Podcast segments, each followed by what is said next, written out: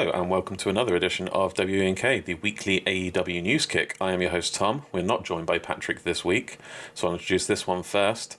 He is the chicken tikka masala of human beings, AEW sound engineer, Jack Griffin. I don't know if that's a compliment, but I like it. You know, chicken tikka. it's, I mean, it's.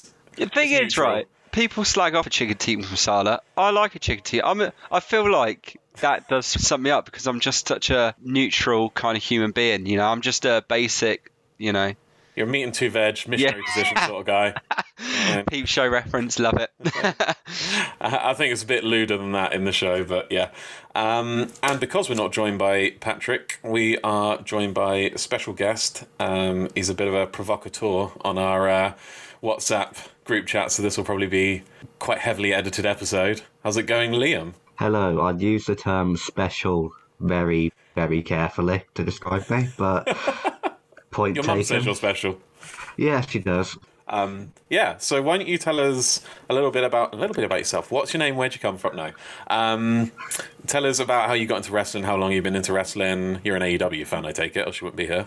Uh, well, from what I can remember, I used to watch it with my uncle when I was younger, and I'd always ask him what happened on Raw is War every week. That's how long ago it was. And When around when around would this have been? I'd imagine, see, I would have been around three or four at the time, so 1999, Oh wow! So really, yeah. Yeah, but I actually didn't start properly watching wrestling week in week out until after like the start of the Ruthless Aggression era, where it was Cena and Batista on top. Before that, I never really oh. that much. You poor soul. Uh, yeah, I know, I know. I missed all of the Attitude Era pretty much. So when everyone says, "Oh, it was brilliant," I can't really comment because I weren't there for it. Uh, It's never too late to go back and um, watch it. I do notice that a lot of people see it through kind of rose tinted glasses, though. The wrestling quality, if you go back and watch it now, was kind of the same or even worse than it is. Do you know what I mean? It's still very sports entertainment style. It was mainly Yeah. the. It was just mainly just crazy stuff happening every week that made it kind of watchable. I mean, one- this isn't really relevant as well, but as a random fun fact, I've never watched a WCW or an ECW event on the network or anything. So I don't know whether I'm missing out on an absolute gold mine of a pay per view out there, but I think, especially you with. WCW, it's a bit hit and miss, obviously, because there's a reason they kind of went a bit. You know, I, I think at one point, like pretty much like sixty percent of the roster were in the NWO, so it kind of got a bit silly. One thing I find is quite a common theme when Hugh filled in for Jack was he was saying uh, we all kind of seem to have exposure to wrestling and then a gap, and then when we actually got into wrestling. So I mentioned to Hugh, for me, it was I probably mentioned a bit before that on an intro episode as well that it was being given pugs with wrestlers on as a kid from like the Yokozuna, Shawn Michaels kind of era, um, and then like Bret Hart and all that. And Jack's first exposure was me watching wrestling as a kid, and then he didn't really watch wrestling, and so we all kind of got into it very, very casually. Then nothing, then got into it properly. Do you know what I mean? It, it seems to be the same with you. You had, you know, an exposure to it when you were younger, and then a break, and then properly into it. So, what do you watch now? AEW, obviously, I assume. uh, watch AW. I've started to get into New Japan very, very recently. I have this thing where for the last three or four years, I'd watch a Wrestle Kingdom and be like, oh, okay, this is brilliant. I'm going to make more of an effort with New Japan, and then wouldn't make more of an effort. Yeah. But I'm determined to try and change that this year. No, I've been And- there. Yeah, uh, I watched MLW for the first time yesterday, and it was a pretty good show. So I might watch MLW is really fun, is how I describe MLW. MLW is really fun, for sure. And my relationship with WWE, the best I can describe it is I don't give a fuck about it. Sorry if you're not allowed to swear on the podcast. No, you, you Uh, you are. You are. We we put ourselves explicit now just to allow it. we, we tried. We tried for exactly one and a half episodes to not swear. I don't. Uh, like- and then we just gave up because we're not Get a them people. Yeah. yeah, I don't really care for WWE, but I always will like pop my head in around Rumble season to Mania season, and then after that, I just give up on it again when I see Baron Corbin versus Elias for the fifth time in five weeks. So yeah, Um, I had I had Baron Corbin in our um our Royal Rumble draw. Wasn't a fan. I've never Who had been a fan of Elias? Uh, oh, Hugh. Hugh had the wor- Hugh's. Oh, okay. So frequent listeners, if we have any of them, will remember Hugh from filling in for Patrick. Hugh drew potentially the worst uh, three numbers from like a Royal Rumble sweepstakes I've ever seen. Uh, he had Elias. He had Elias the Miz, and I can't remember his other one. Um, I don't know if anyone else remembers it. It probably goes to show how much of an impact he made. Literally. Um, I remember, and his top one out of the three, which means the last one eliminated, still only came in 24th out of 30. So that was the point where all three of his guys have been eliminated. It was, it was, it wasn't pretty. Right.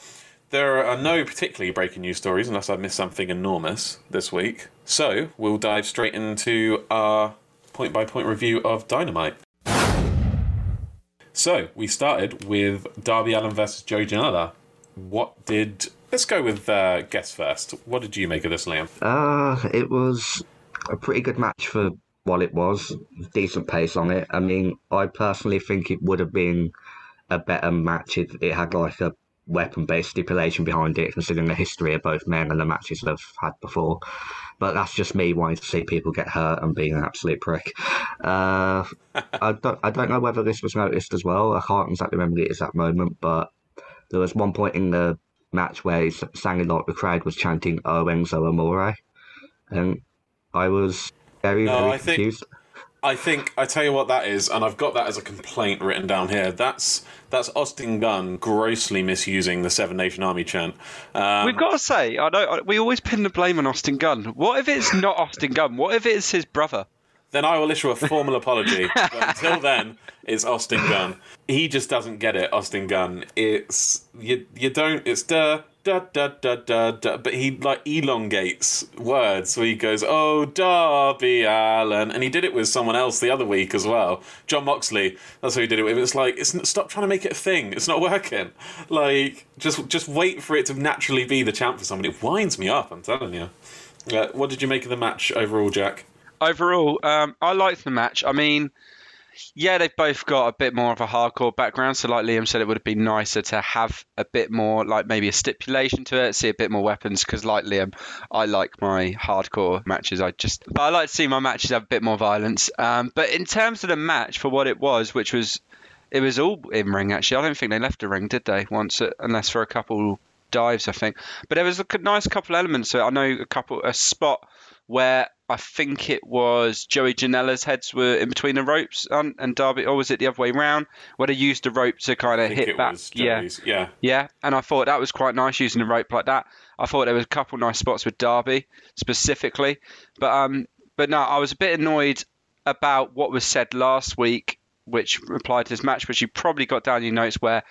The, the whole element of the promo last week was like Team Taz were like, oh, we're going to have a presence in that match, okay? Um, and then Sting was that? like, well, I'll, yeah, then then Sting was like, okay, well, I'm going to be there as well. So I expected to see at least Sting ringside to have some sort of like, if there was a presence, some sort of protection. Neither of them there. Um, and I'll when we talk about something that happened later on the show, I'll bring this up again because there's a point I want to say now, but I don't want to spoil anything for those who haven't watched, so we'll do it like that. But yeah, so that annoyed me a little bit. Um, but in terms of the match, wasn't the best night of the match. It was never going to be with what the main event was, which we'll talk about later. But I thought it was a nice match. Um, it was enjoyable. Uh, there were worse, definitely worse matches on the show, so I'd probably give it like a three, three out of five, maybe three point five out of five max. I don't know if you guys watching the same match as me. I give it a four point two five out of five. I thought it was banging. Um, I love. I just. I love the work rate of this match. I thought uh, the variations on the suicide dive we saw, where we had Joe Janela come out of the ring with a like a flying elbow. Uh, I think they called it an elbow suicider. I think um, Excalibur probably made up on the spot, and then um, Darby came out like with his back, like a coffin drop suicide dive, which was amazing. And then that suicide, that springboard, uh, springboard coffin drop, that Joe That- that was one spot, The, yeah. the German suplex was amazing. Yeah, that that was one spot that definitely got me as well. That was one I meant to mention. I forgot to. Yeah, that was really just, sick. just the pace was great and brutal. It You know, it, obviously there wasn't a lot of storytelling available. There wasn't a lot of story available to tell there because you know it was one of those matches that you detest so much, where they just set up a, a title match out of nowhere. Um, but I mean, it lost points to me because the finish there was there was zero build up to that finish. Darby just hit an STO, and then the coffin drop, and then it was over. I was like, where did that come from? There was no kind of there was no kind of reversals at the end. There was no big, de- you know. I've noticed that a lot with Darby matches, though. There seems to be when Darby, and it happened in the Brian Cage match, didn't it? Really, where it kind of he just comes out of nowhere and just wins it without really any It build wasn't, up. it wasn't even like I don't mind out of nowhere finishes with like roll up finishes. You know what I mean? That's fine. It's just. I don't know. It just didn't feel like the match was over at all. As- as we mean- say- I don't just mean in that it didn't run long enough. It, just, it didn't feel like the spot to end it. Well, as we was as we compare with like New Japan, it's like there's a health bar and like wrestling. It didn't feel like that with this match. That health Yeah. bar was going down. Um, but yeah, no, uh, great to see Joe Janela back. Um, I, I, I would love to see Joey pushed to the to the moon. Do you know what I mean? I, I, I feel like maybe they don't want to reward him because he's very open about not giving a shit about being in shape and stuff. He, you know, he, he drinks Jack Daniels and he smokes and he's like, I don't give a shit. Do you know what I mean? So. Uh, I maybe maybe they don't want to reward that behavior, but he's got the wrestling chops. I mean, they mentioned these two had had guerrilla warfare matches before, and you could see that. I think in the chemistry, it was great. It was for me. Do you know what I mean? And even Jr. said on commentary, he said Janela can be as good as he wants to be. Do you know what I mean? So uh, he, yeah, he's, he's quite. You, you, we've seen him get great matches out of other people before, um, and he's definitely got the the gimmick, I think, and the attitude. So um, I- it's not going to happen. He's not going to get pushed to the moon. But I'd like, I, I would have liked to see it.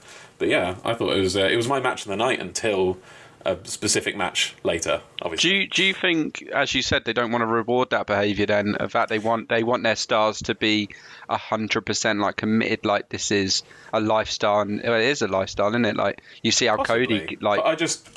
I don't know. I just I, I can't imagine him going backstage and then going in because this came up in the whole thing with the Undertaker semi controversy. It wasn't really a controversy where he talked about how the locker rooms are too soft now uh, on the Joe Rogan podcast and uh, talked about how oh, they've all got video games in locker rooms now, essentially calling like the millennials and Gen Z wrestlers like pussies, essentially. And um, you know, Joey stuck up for them, and then they were like, "Oh, you know, you one of them." He was like, "He was like, oh no, don't get me wrong, I'm not playing video games when I go backstage. You know, back back into the locker room, I'm down in a bottle of Jack Daniels and lighting up a cigarette. You know what I mean? So it's like maybe they don't want to like have this as the face of the company. That's exactly why he should be pushed because he's the bad boy. Do you know what I mean? What did you expect? He, he's living the gimmick. Do you know what I mean? So this took us on to a really good promo from Jon Moxley. I thought. Um, I won't come to Jack, even though I came to Liam first before, because we had a good long conversation there without Liam interjecting. So, Liam, do you have any thoughts on this, on Jon Moxley as a deliverer, uh, deliverer, that's difficult to say, of a promo in general, uh, you know, of of his persona, thought, thoughts, essentially? I'm gonna be honest. I don't really have that much other than I think the belt, the IW, IWGP US belt's lovely. It's an absolute brilliant belt. I feel, but Beautiful, isn't it? Yeah, it is. Uh, it's one of my favourites. I think it's, I don't want to sound like Booker T, but I think it is in my top five. Uh, as for the Five, five, five, my fave, or whatever it was, Shucky Ducky. Chucky Ducky Quack Quack, literally every week he'd have a different fave five. But the only other thing I have to say is that I do love Mox, and I think his promos are brilliant. But it feels to me like he cuts the same type of promo every week. Like, hey, insert wrestler here. You want to fight? Don't you know who I am? I'm Jon Moxley. We can fight anywhere, etc., etc. Every week, whether it's Lance Archer, Kenta, Kenny Omega, I don't know, Don Callis, Sonny Kiss, whoever. It's literally the same thing every week promo wise. And like I said, he cuts his promos brilliantly, but it'd be nice for him to talk about different things every now and then. But delivery is flawless and purposeful, isn't it? Do you not think? Like, Uh, yeah, I feel that he has obvious like emotion and he knows like what to say and like he times it well. But I just feel it's the same style of promo that's cut from him all the time. Like there's no difference between that and one the week before. yeah, I see where you come from. You got anything to add to that, Jack? Or Not really too much. Just um, to reiterate point you said. Was it? It might have been last week or the week I wasn't here with you, but I just love the the kind of the fact that he's got a presence now. As you said, he's got that kind of walk. He's got that kind of aura about him. I've been watching a lot of um, New Japan YouTube stuff where they've been really pushing, obviously, his match with Kenta and um, all that. And he's been doing. They did like a little interview. It was broken into two parts, and I just love hearing him talk. Like that man could talk about anything to me, and I think he'd have my attention. Um, and and I do, and I do agree with Liam. It is the same stuff, but I think it's just the way he talks about it, it makes me forget. He, he said this millions of times because it's so the delivery so raw, and he seems like he's not one of these kind of. I don't know. You could tell it, it kind of doesn't feel scripted in a way. It feels like he's genuinely saying it and he's very genuine. Does that make sense? Yeah, no, I will say Liam has a point. Uh, what I would say is, does it matter that it's the same stuff all the time? Because these, I mean, these are kind of very kind of binary wrestling characters to you know we give all of them kind of a character and you know run with that character that you're given do you know what i mean um, so it's like how much range do you expect them to have when like did stone cold cut the same promo all the time like maybe do you know what i mean and that's why they have these catchphrases they used to slip in there like uh, that's not so much a thing with wrestling anymore but it definitely used to be so it's like is it you know it, yeah it's the same stuff as long as he keeps it fresh and keeps slipping in stuff like I mean there was a few really good sound bites from this one. He called um called Kenta a dork, which I just thought was hilarious. He said, "Got the briefcase and walk around looking like yeah, a dork." Yeah. Um, and, uh, it's just so unnecessary, but brilliant. And uh, talked about like there being a Bullet Club Facebook group or something. That that bit was great, actually. Yeah, yeah I liked that. And and he and like I said, his delivery is uh, probably the, the seventy percent of promos. Do you know what I mean? Is um, less what you say and how you say it, and he he's uh, flawless, I think, in his delivery. But yeah, no point very well taken, Liam. Then we went on to another promo. It was uh, Sammy, Sammy and MJF. Uh, well, Sammy walked into the locker room with the rest of the inner circle, dismissed everyone except MGF, and shit went down. Uh, do you want to elaborate on what went down and your thoughts on it, Jack? I will take the floor, Tom. Um, wow, this was um, a really powerful um, segment for me. I mean, we all knew it was coming. We we say this all the time. We as viewers are so aware of what's going on, and the inner circle aren't. Um, whatever he was saying to um, Santana, Ortiz, Jake Hager, Wardlow, um, they obviously had some sort of impact. Um, as what will be spoken about later. But they obviously all left the room. MJF and Sammy were talking there. Sammy obviously opened up. Great how they did that. Just just to quickly interject, it was it, the how long they let that silence hang with yeah. many of them in the room before they all left was brilliant. Mm. I thought. Definitely, and um, yeah. So Sammy says his piece, says I know what you're up to, all this kind of stuff. Opens up, um, and then obviously slyly, I didn't actually see it start but the obviously caught the end. Um, MJF was recording the whole time. Um, MJF obviously has, using his words, and he, Sammy then says the quote, "Oh, what you you trying to say?" Like I'm trying to take over the inner circle, Sammy. And MJF then goes, "Yep, that's exactly what I wanted here." Stops the recording, which for me is the only problem I have with this segment because everything MJF's done up to now, as a viewer, you know what's going on, but the inner circle haven't and it's been very sly and it's been all these little things. And this was such an obvious thing which for MJF seemed a bit out of character for me um, to make it so obvious. But I know I think the only like kind of point to back that up would be something like I mean Sammy already knows so it's kind of like why would he still try and hide it?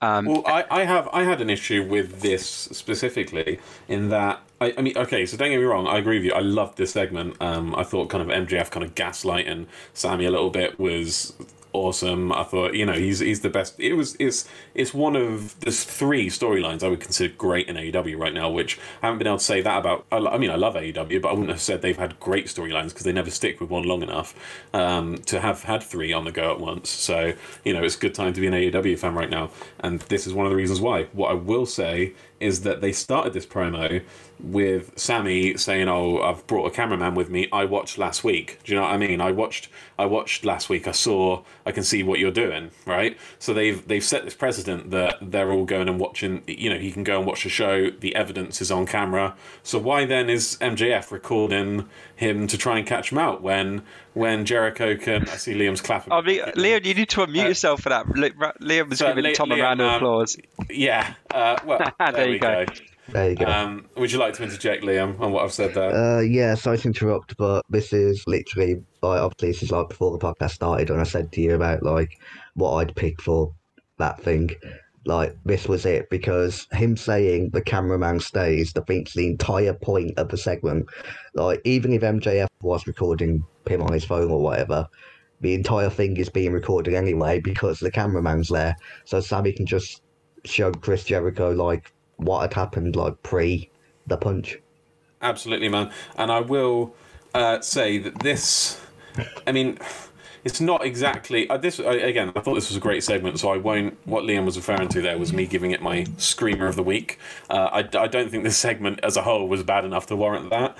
What I will say is that I think this is a bigger problem with AEW, where they're trying to present this realistic uh, presentation of wrestling, and I don't think it calls for it. It's wrestling. Do you know what I mean? It's guys going in there pretend fighting and stuff. So I don't think it needs to be like they're they're all they're trying they're really confining themselves. You know, there used to be this thing where like they just didn't acknowledge the cameras were there. It was like a soap opera. Do you know what I mean? And they it worked really well for Lucha Underground. It worked well for WWE in the Attitude Era. That's kind of what I want to see in a way. I mean, I don't want them to absolutely take the piss with it, like have major things that people don't know about happen on screen just because they didn't see it, like, and they weren't watching the show. Do you know what I mean? Like, if something massive happens on the show, then you know someone's got to know about it. But like, don't have someone get away with ridiculous scheming behind someone's back. But you don't have to. You don't have to provide yourself cover for literally everything. Like this is the thing I was talking about with the Miro in the wedding. It was very meta with him kind of um, calling on past stuff in WWE. Do you know what I mean? And and and the weddings and wrestling tropes. Um, and they just feel like they're really constraining themselves with the stories they can tell by everything being completely open, like everything, everyone knowing everything because it's on TV. I think they're kind of limiting themselves and the stories they can tell in that, and the kind of mystery and stuff they can do with that. Because, do you know what I mean? I, I, yeah, I, I think they I mean. they kind of trying to get the best of both. They want it to be a uh, like a soap opera, as you say, as wrestling should be. It should be, you know, we should have to, we should forget the cameras are there, and everything the wrestler's uh, experience should be like it's real life. But unfortunately, then they have the elements where you know you get told that Chris Jericho says he watches every like show afterwards, and then it's kind of like, right, so what are you trying to be? Do you want everyone to see each other, and then as you said, Tom, then you constrain yourself with storylines, or do you want it to be like a soap opera kind of thing where it's like it's real life and everything going on has like these consequences. And it's just kind of I think it's one of those issues with starting a brand new company where they're still trying to I know it's obviously well a year or two in now but they're still yeah. trying to find their feet aren't they? And they're still trying to see what gets the best response. I guess that's kind of what they're trying to do. I don't know. True. Then we had Cody and Lee Johnson versus Pretty Peter Avalon and Cezar ben- Bononi. Am I? you you mucked us up last week, didn't I'm you? Just gonna, I'm just gonna Bononi, Bo, Bononi. Either way, his name is Caesar. That much we know. Jack's just cracked open a beer. I've just seen, so that's really really professional, Jack. I'm to call you out on air just before we get into this match. Well, we we are the most unprofessional AW review Proud podcast, Proud and proudly. And so, as most AW review podcasts, you know, the episode airs Wednesday night, which is I don't know what Liam's doing. Liam has tampons up. um, but yeah, so most most AEW review shows, obviously, We're just show, over that then. Okay. we, we are. Um, obviously, the show goes up Wednesday night, Thursday morning. So um, so they obviously do their recordings on Thursday as normal people and get up ASAP. We're recording on Friday night, and I just finished a long week at work, so I thought beer time. So you know things could get wild. We've got to have a selling point, and ours is we are the most outdated podcast you can find for AEW. If, Number if, one. If you find another, we'll beat it. We'll upload it on the Thursday after the next Dynamite if we have to. If, you, if you're looking for an AW review with one day re- relevancy, then we are the podcast for you. No, not the podcast for you. Well, I think it gives us it gives us some time to reflect on the episode. We'll say exactly. Um, that's exactly why we do it. Cody and Lee Johnson versus uh, Peter and Cezar, whose whose name I can totally pronounce. I'm just choosing not to. Um, yeah, this was this was a nothing match for me. This was an absolutely nothing match for me. Um, I I got nothing to say about it. I know Liam's got. I actually do have things to say about it. I've got things to say about kind of what happened after, but the match itself, it was just mm. it was just ten minutes of nothing for me. But I know Liam has some thoughts about one specific point in the match as well. I just want to start off by saying that I don't think I'm the only one here. I hate Cody's new theme. I'm gathering it's a TNT decision because it's Snoop Dogg. Yeah, um, they got that crossover appeal, and with yeah. their other show, and also it's you know it's Snoop Dogg. I think the, the, we've talked about this on the podcast before. We think this is why JR is still in the job because of name recognition. Do you know what I mean? Um, uh, and it, and I, I I get it. I get it to a certain extent. If you can get Mike Tyson and Shaq on your show, then you know it, it, it gives you legitimacy because they're, I mean they're not small names in the world of sport. Do you know what I mean? Just just do it right. Do you know what I mean? And having Snoop Dogg's give a half-assed verse that's then mashed into your existing entrance theme by Downstait is not doing it right. I don't think. No, anyway, sorry not. to. I agree with you. Anyway, so carry on. Good. I'm glad. Yeah, uh, I liked the story behind the match with the fact that Cody was injured, which I'll get into shortly, and like Lee had to basically do it on his own. Uh, and uh, to speak about obviously what the post match, but before that, my little thing is I don't think Cody's actually injured. I think it's just a way to write him off for 100. Revolution. Hundred percent work because he Yeah. got. Um, I can't remember who it was. He got up. Let me have a look. I've probably got it written down. Um, that's that's really blown the illusion that I'm recalling all this off the top of my head. uh, no, haven't got it. Um, he went Wonderful. for the. Uh, he went for a. He went for a fireman's carry, I think, Yeah. on somebody, and um, he wouldn't have done that if he was already injured. Do you know what I mean? Because that was after he got quote unquote injured um, that he went for the fireman's carry and then he couldn't do the fireman's carry and dropped to his knees because of the injury. I don't that I mean that to me is a sure sign of this is a work. Do you know what I mean? Yeah. When you're when in the match on the fly you're then making I mean it, it's not on the fly, do you know what I mean? Is is my point. You're making a spot out of said injury. That's a giveaway to me that it's a work. So you think this is going to get him out of the match at Revelation Re- Revelation Revolution then? Yeah, I say I think uh, now it wouldn't surprise me if he was. I don't want to say off TV at all because well, it's Cody, but Yeah. I mean, I don't think I can see him wrestling until the match with Shaq and Cargill and Velvet, which is March. I can't remember the exact day, but obviously it's early March, I think. I don't know if this has any relevancy. Um, just quickly to Liam's point, um, that he, I just saw that the qualifying rounds of that Go Big Show finished and it's now semi-final. So I don't know if it's live semi-finals,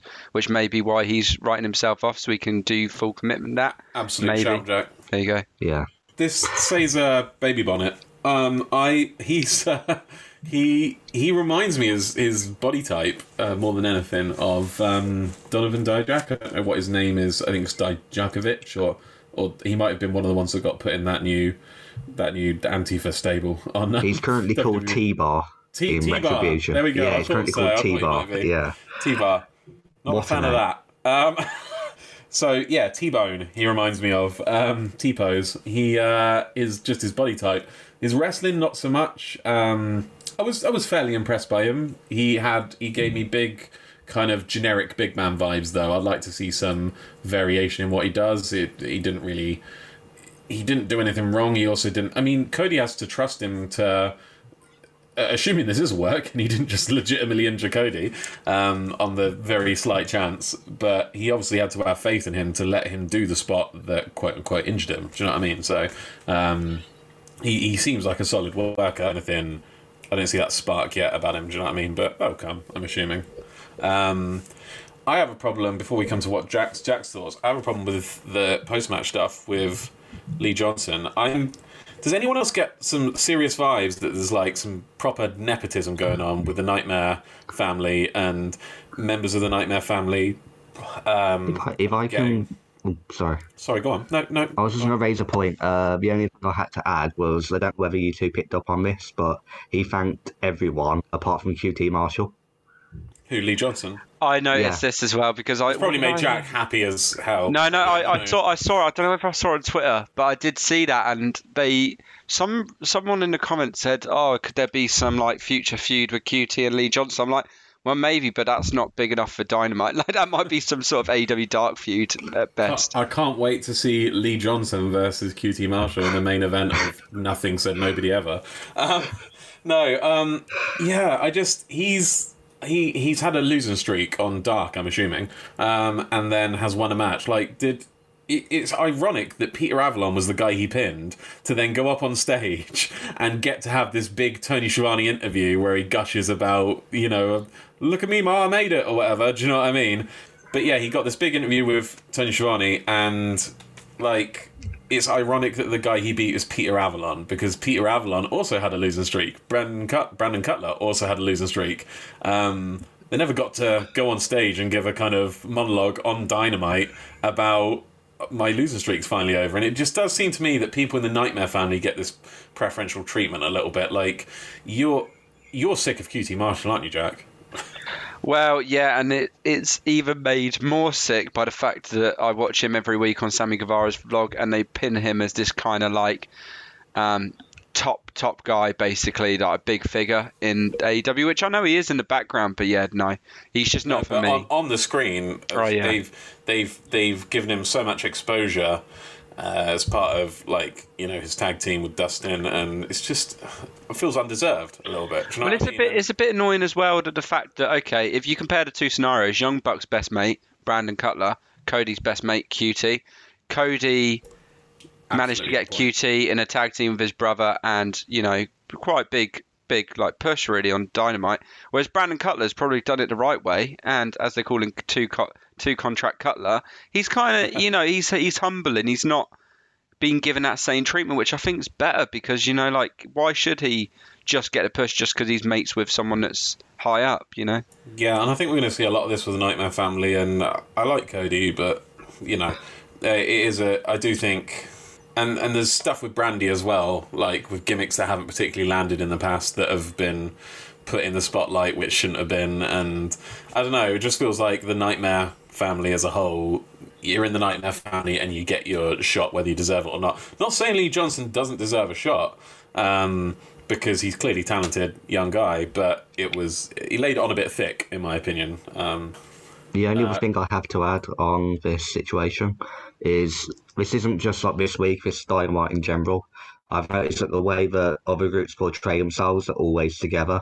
The Nightmare family must really fucking hate Cody because the amount of times I've seen Cody get beaten down and no fucking contact to fuck save are him at all.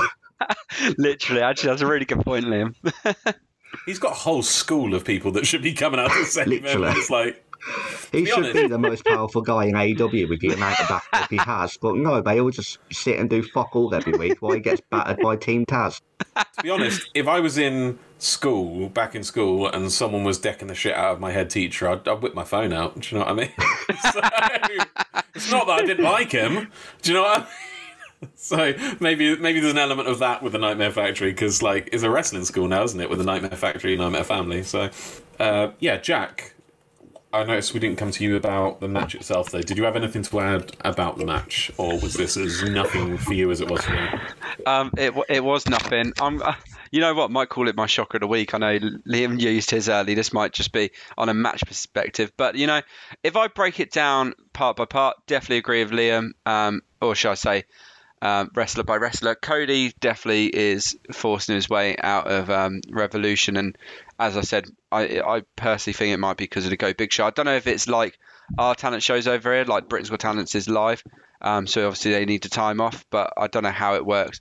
But yeah, um, and yeah, so that's that. Um, then I go on to I'll go on to Cezar Benoni or whatever he's called now.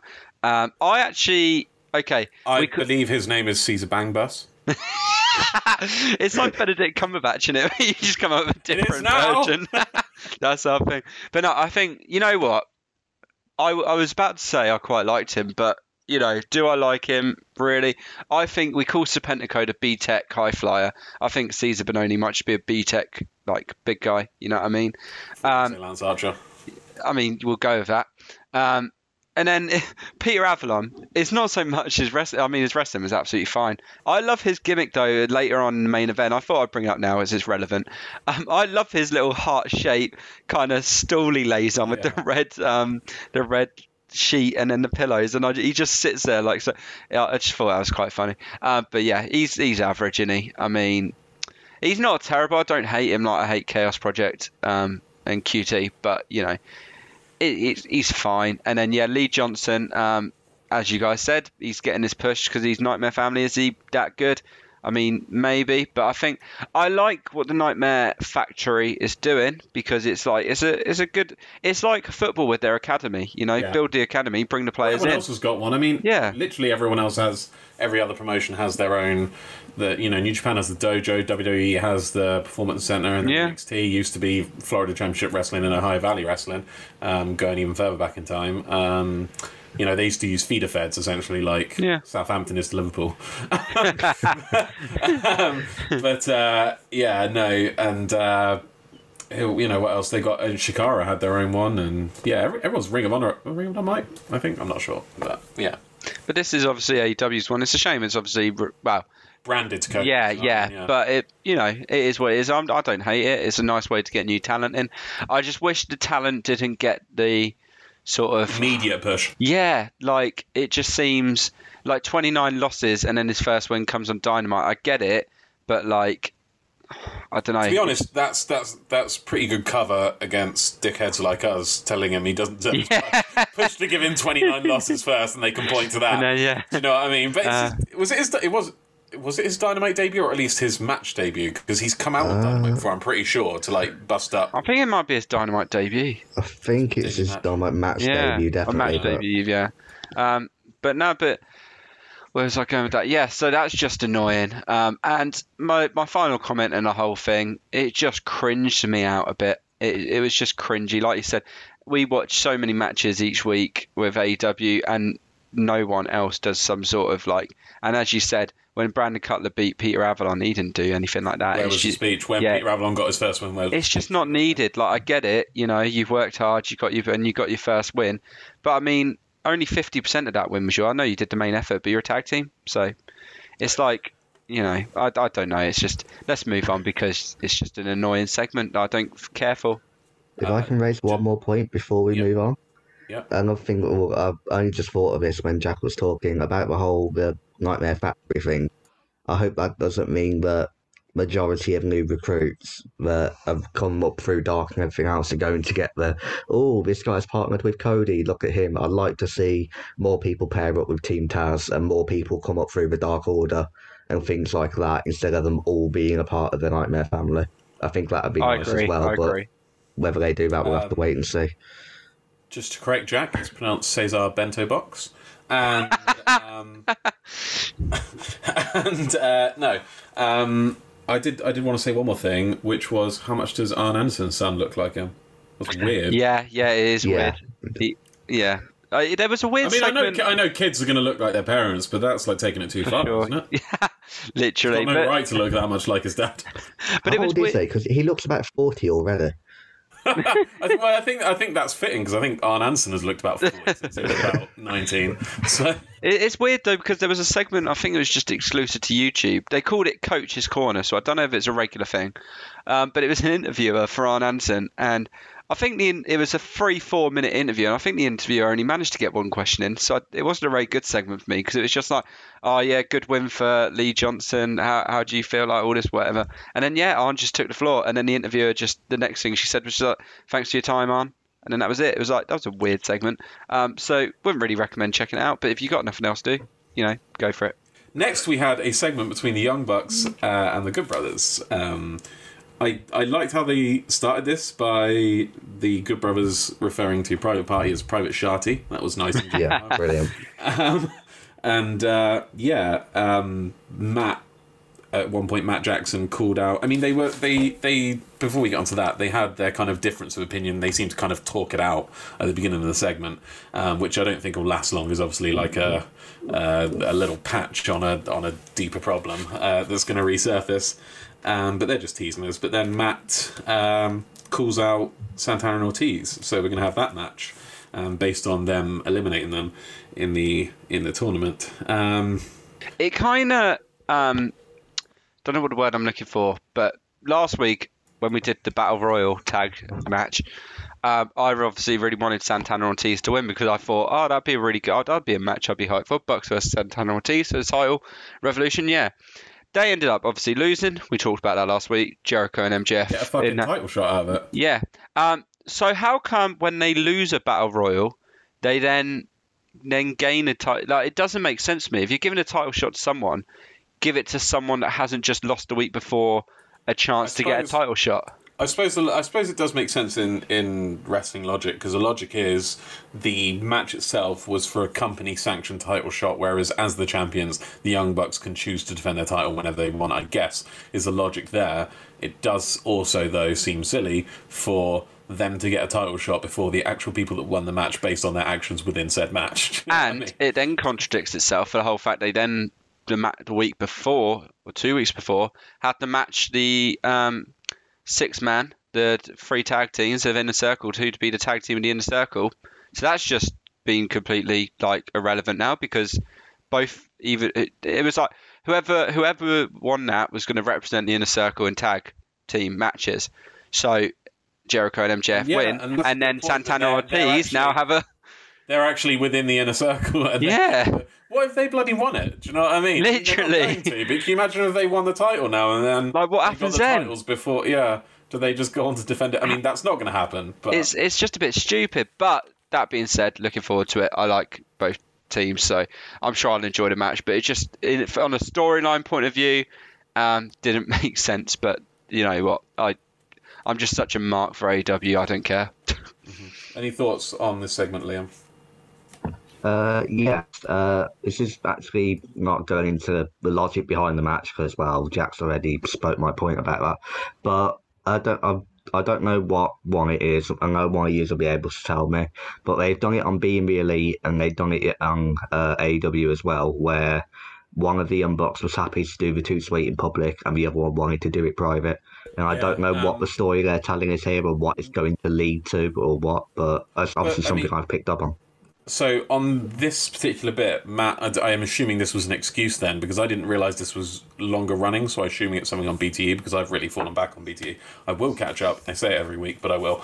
Um, one of these days. Um, but yeah, I noticed this week that Matt refused to do the Too Sweet, uh, and he said it was because he feels awkward doing it with Sting around because Sting was in the Wolfpac who also did the Too Sweet. Um, so, uh, but I don't know whether that's legit or whether he's giving a different reason every week and finding reasons not to do it because he's not invested in the thing. Again, it's it's them giving Matt more personality than Nick, which is something they've done forever. Um, they did it back when they faced Roppongi 3K at uh, Wrestle Kingdom, and then Matt sold the kayfabe back injury he got in that match for literally about three years afterwards. um, they did it with, I think Matt was the one that um, had that kind of emotional spot in the match against um, the Golden Lovers at uh, Strong Style Evolved when he forced him to put Kenny's forced Kenny to put his arm around his neck and hit him with the uh, the one winged angel. Yeah, it was because I remember Nick making the save. Um, and it was Matt who kind of re- like was less agreeable, less amenable with Kenny and Hangman, um, and had that. I think he was probably the one that spat in. I want to say Hangman's face. Uh, He was, yeah, he was. It was, Yeah. um, yeah.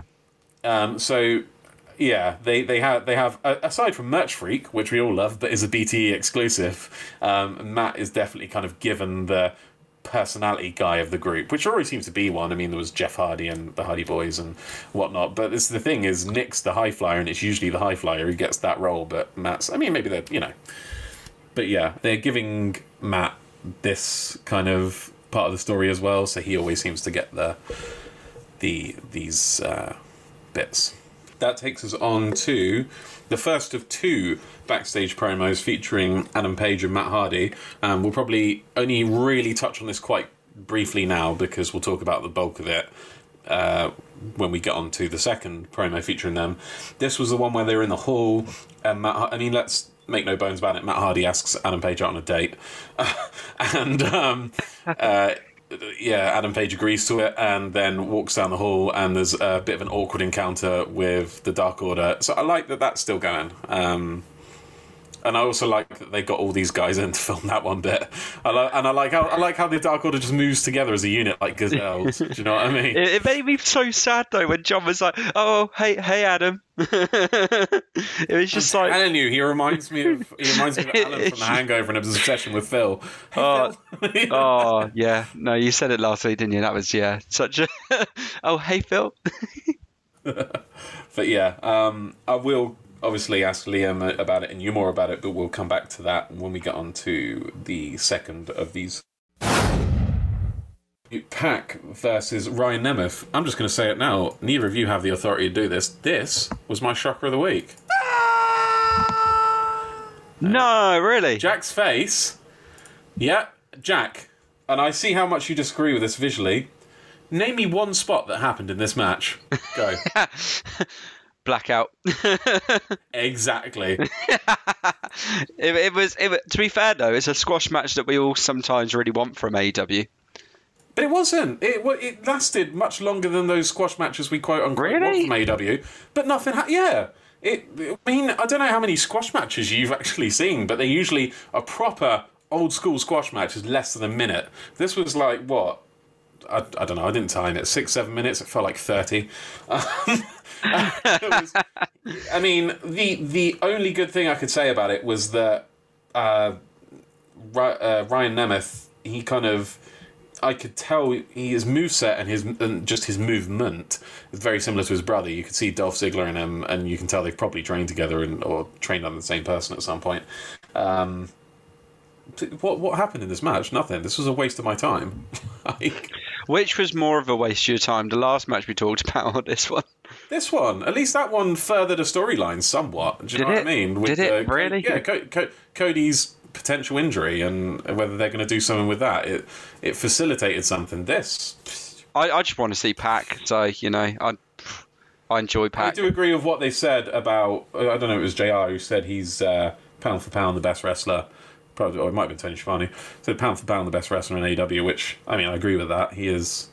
I actually love him. Uh, he's my top. I'd probably say top three at the moment. I go if I had to pick three. Yeah, he's definitely. I just love watching him each week. I just think I love his like presence. I love the. He's as we said last week in the was it main, yeah main event break beach break. You had Mox, you had Rey Fenix, you had Pac. Pac is like the perfect hybrid of both, in a way. In my opinion, he's got the high high flying, but not as much as Rey, and he's got like the kind of like brawler side and technical side, but not as much as like Mox. If you know what I mean, he's kind of like, and I just like that. He's kind of like the perfect wrestler.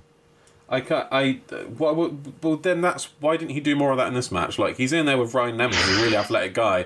Ryan Nemeth, who clearly from one of the spots he did in this match was the only other spot I remember, is clearly trying to outsell his brother. Do you know what I mean? His brother's his brother's big on big sells, and he's there riding around on the floor. So just let Pac do something interesting to you. Do you know what I mean? This was just rest holds. There was nothing. There was it was just like one long rest hold this match, and then it was over. It was Fair play, Shit. fair it was play. shit. Um, Liam, sorry, I've just completely demolished this before coming in to ask you ask you anything about it. Please don't tell me you really like this match because I'm going to feel terrible. I'm gonna be honest. I, I think it was the greatest match of all time. I loved Yeah, it, uh, and obviously I'm winding you up. Uh, the only things I actually have written down here. Sorry to break kayfabe. Uh, Pat's selling of the DDT and the dropkick I thought was pretty well. And it, uh, again, I've actually put squash match, and I love. Uh, what's his name? I've actually, I'll put Primark Ziggler because I couldn't remember what it was called. He- I mean, he is a Ziggler technically. He doesn't use that surname. He doesn't. Ryan not Nemeth. his gimmick, Nemeth, but Ryan Nemeth. yeah. Anyway, I, I do Nick love uh, Ryan his selling. Mr. Ziggler. Yeah, I love Ryan selling, but I, obviously you've already said that he obviously gets it from Thought his he brother somehow. oversold a little bit, to be honest. But Yeah. again, I think as it was well. like he's he's got like a scoreboard going with his brother. I think, and it was, you know, I think Dolph Nothing gets it mention. perfectly right though. Then we had a recap of the wedding. Um, quite brief. There's not much to say about it other than Penelope is really good at looking pissed off. Um, and I kind of I kind of like that they're using this to head towards Miro versus Orange Cassidy because this is finally something I can get on board with with this whole thing. I I like that as a match.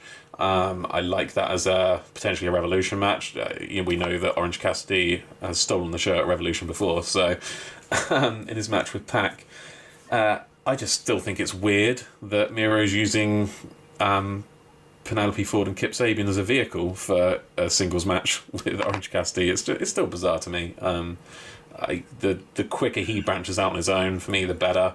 Um, I don't know. Thoughts on this, Liam?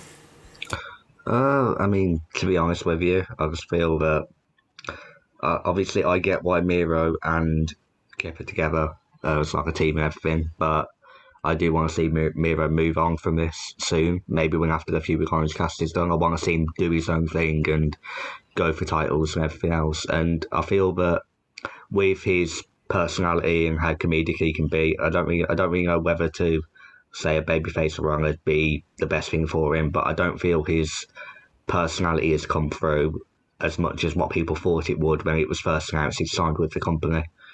I just want to pick up on what you said about it being obvious why Miro's with Kip Sabian. Why would you say that is? Because to me, it just seems like they're keeping them together for his best man gimmick, and just they had this name in mind for him, the best man, and then thought the way. But is there something behind the scenes? Are they with Twitch and stuff? Because I, I, don't follow uh, on Twitch or anything. Yeah, I say to my knowledge, at least anyway, I'm pretty sure they're both fairly. They stream on Twitch quite a fair amount. I'm unsure whether they stream together, but I know when Miro was in WWE under Rusev, and obviously Kip was. I think it might have been pre AEW as well. I can't really remember. I know they used to interact on each other's streams quite a lot and raid Fair each enough. other and everything else. So they've been close for a while. So maybe he's really his best man. Who knows? I don't know. Who knows? Right, um, Jack. Anything to add about this before we move on? Um, just the fact I, I, would like a Miro Orange Cassidy match. I like, um, but I don't know whether I'd like it as much because I Revolution last year, you had Pac, a hard lad, you know, just straight edge, like the the heel essentially against um yeah OC, and he had his comedy sort of gimmick there, which he showed glimmers of being like a really good wrestler.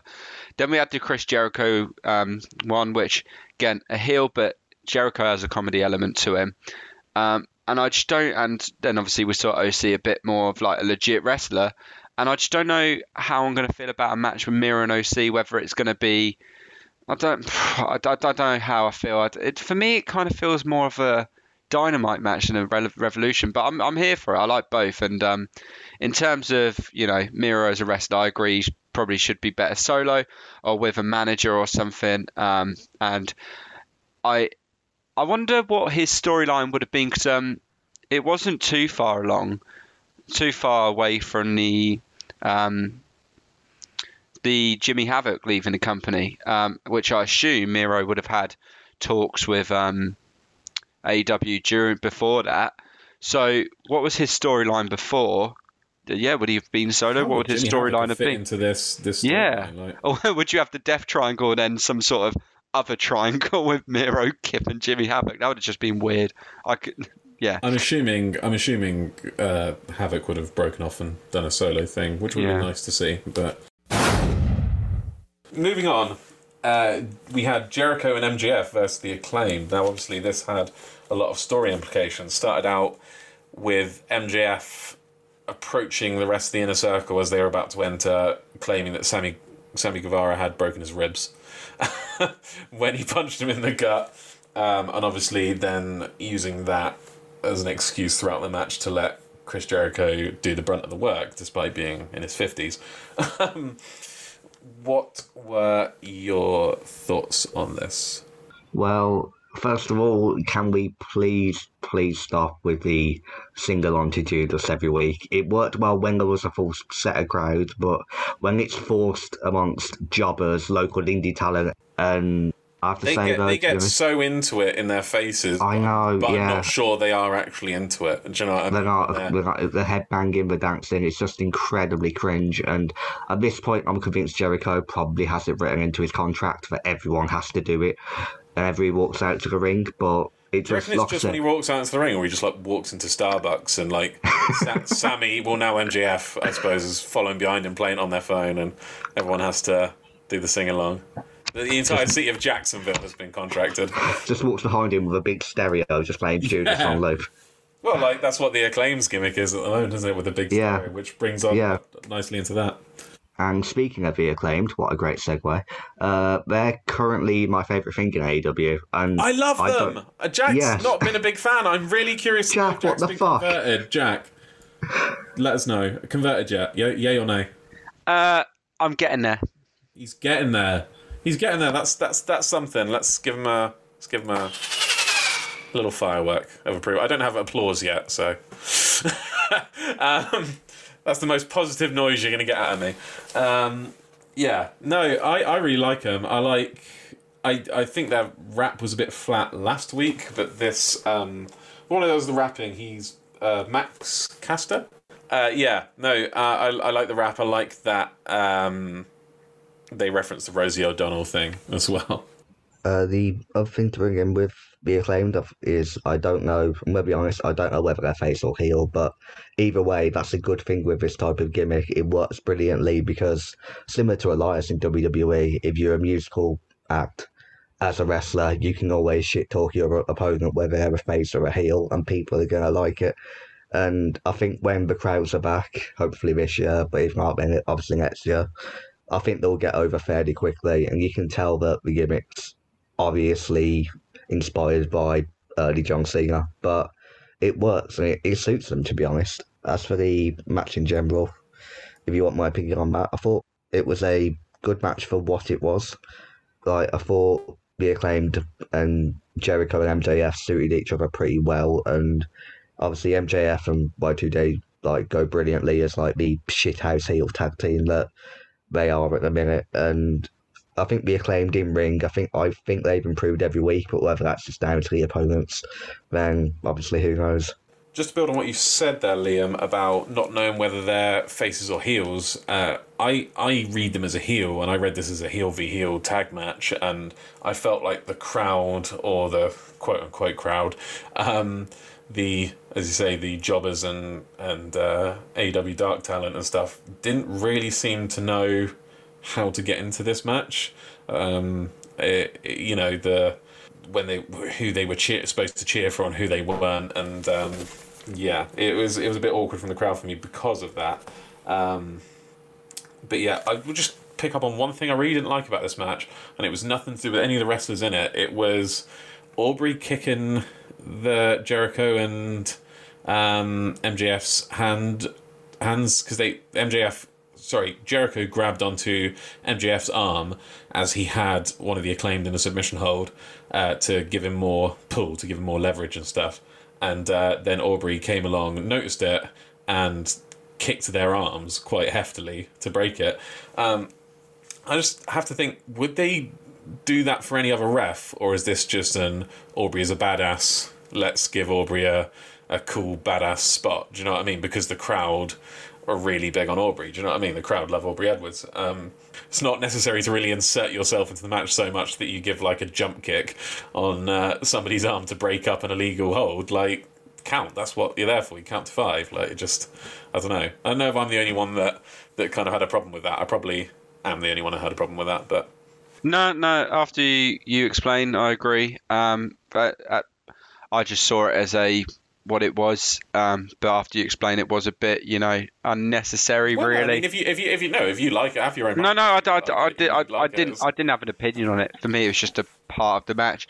Um, for me, it was an all right match. I mean, uh, the, like I said, the acclaims were getting a bit more um, of a fan in me. Um, I, each week, I seem to the rapping still not got me yet. I preferred this week's rap more um, than I have any of the others, but the match in general, it wasn't the best match. I like um, I liked when Jericho tried to do the Lionsault um, and failed because obviously the fact that he he got um, over saying he did it so perfectly, so he tried doing it again. Typical Jericho trying to show off, and it didn't pay off that time.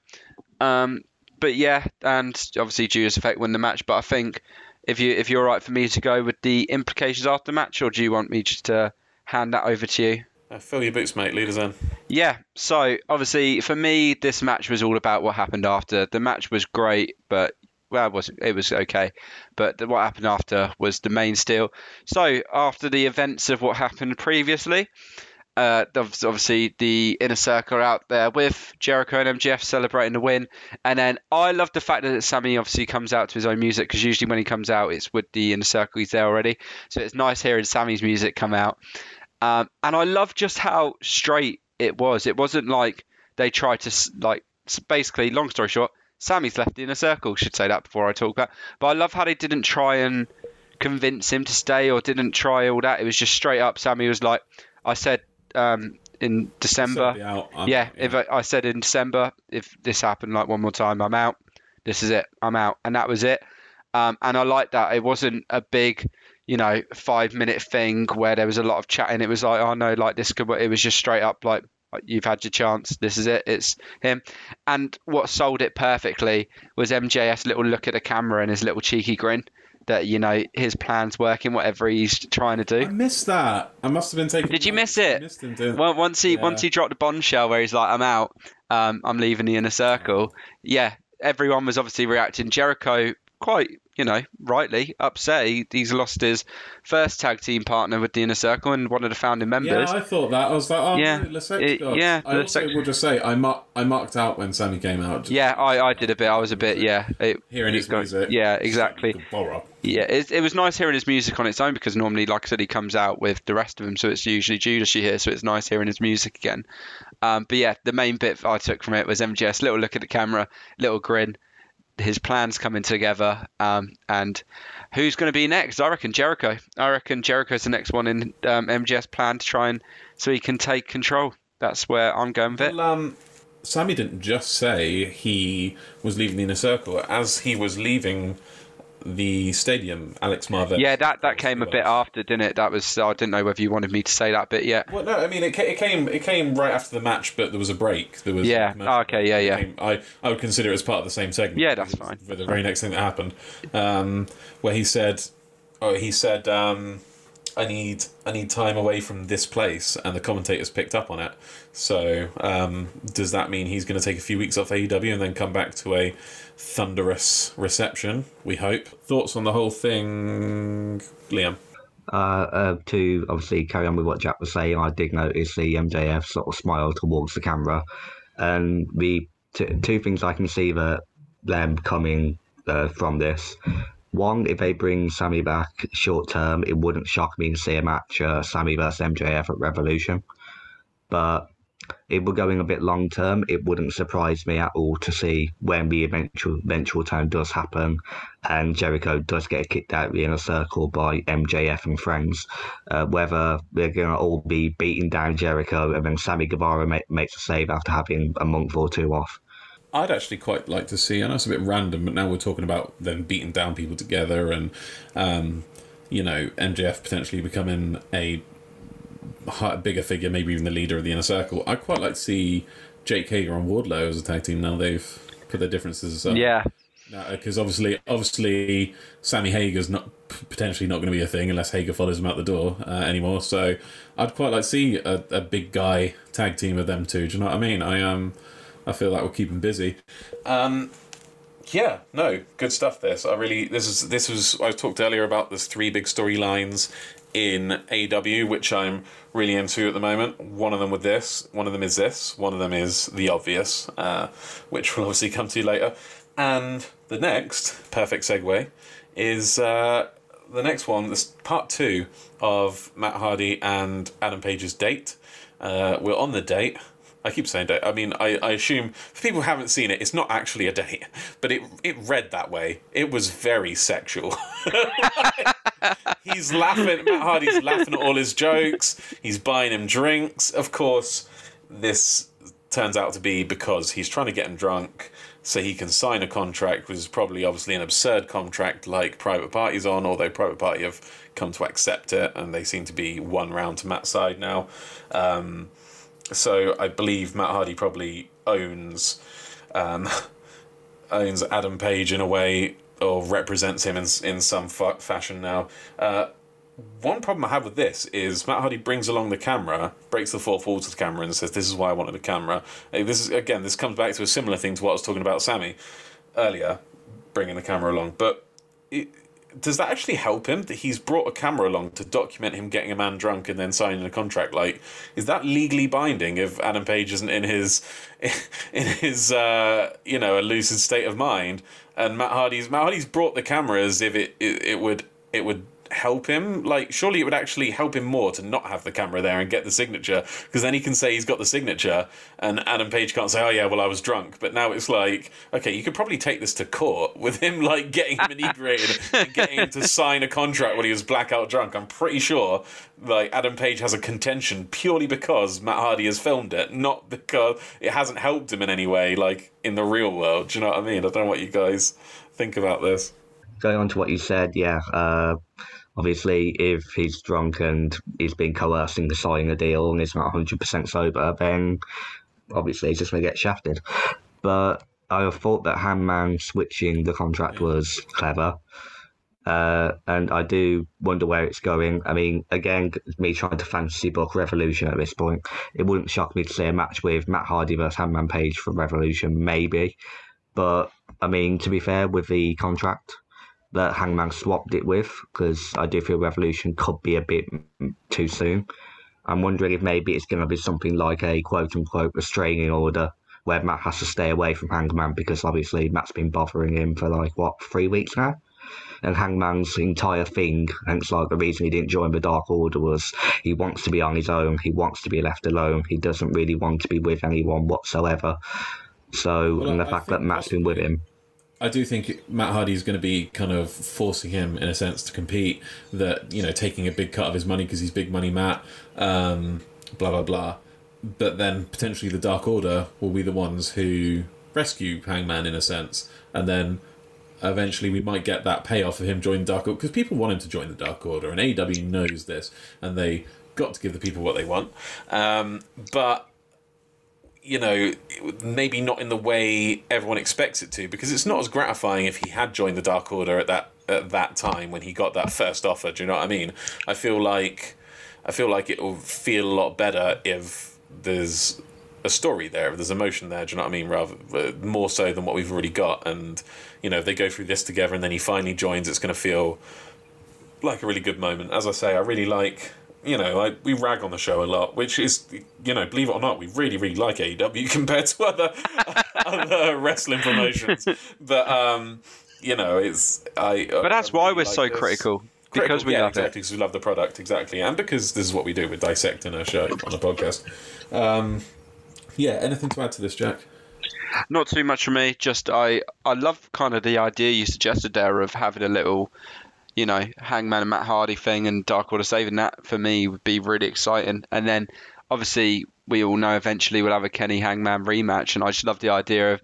Dark Order being there with him if he then won it off Kenny and having a big, you know, Getting like them on their shoulders. Yeah, the- and I think that'd be sick, so- down. so and black confetti. Yeah, exactly. So really exciting. Um, and um, yeah, as you said, this is one of the big storylines that I really love watching each week. Are there lawyers on Fiverr? Do you reckon? like a the hour thing. I legit will, if there are some on there, I'm legit before the next podcast going to hire a lawyer, record a brief voice call with them where I show them this footage and ask them if that contract, whatever's on it, would be legally binding. I, I'd I'd, brief them on it first.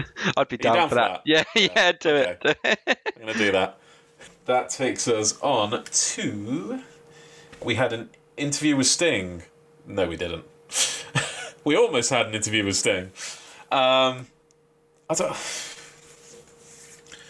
Liam, you're not you're you- you're not forced to talk about this every week. Well, no one's forced to talk about this. I mean, it's starting to feel like there's a gun to my head, though. To be honest, We you are don't forced. talk about this every week, so He's just forced So- to listen about it each week. why don't That's the why don't why don't you do it? Just talk about. Fine, I'll, I'll get this over with.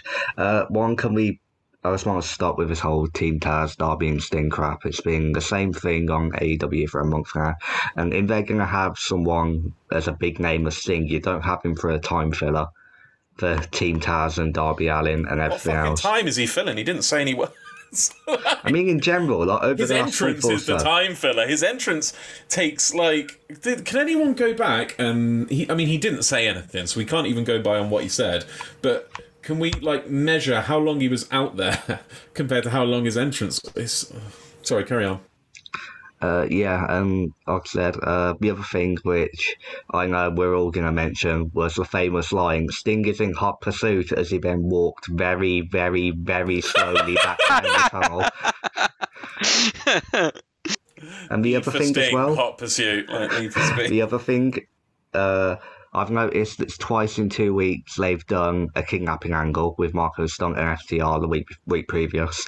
Um, the other thing I've Get to that noticed in a bit because I have an issue with that. Of course. And the only last thing I've, I don't like about this segment was the fact that we didn't hear anything about it the rest of the night. So as far as we're concerned, it's going to take Sting doesn't give that much of a fuck, and it's going to take him a week to actually deal with it. It would Yeah, have been I mean, nice least- to at least sing something that indicates he's going in that direction. For all we know, know he's fucked off home. I mean, we know they have. A, we know. we know they have a warehouse at their disposal for uh, you know Darby Allin smashing windows purposes, to look like hard ass, um, and then Sting copying The damn hoodlums. Yeah, the hoodlums. We're hoodlums. I'm not a hoodlum. Wait, yes, I am a hoodlum. um, the oh, just oh, sorry that promo when he just came upon the realization he was a hoodlum halfway through was just like why'd you keep saying this word?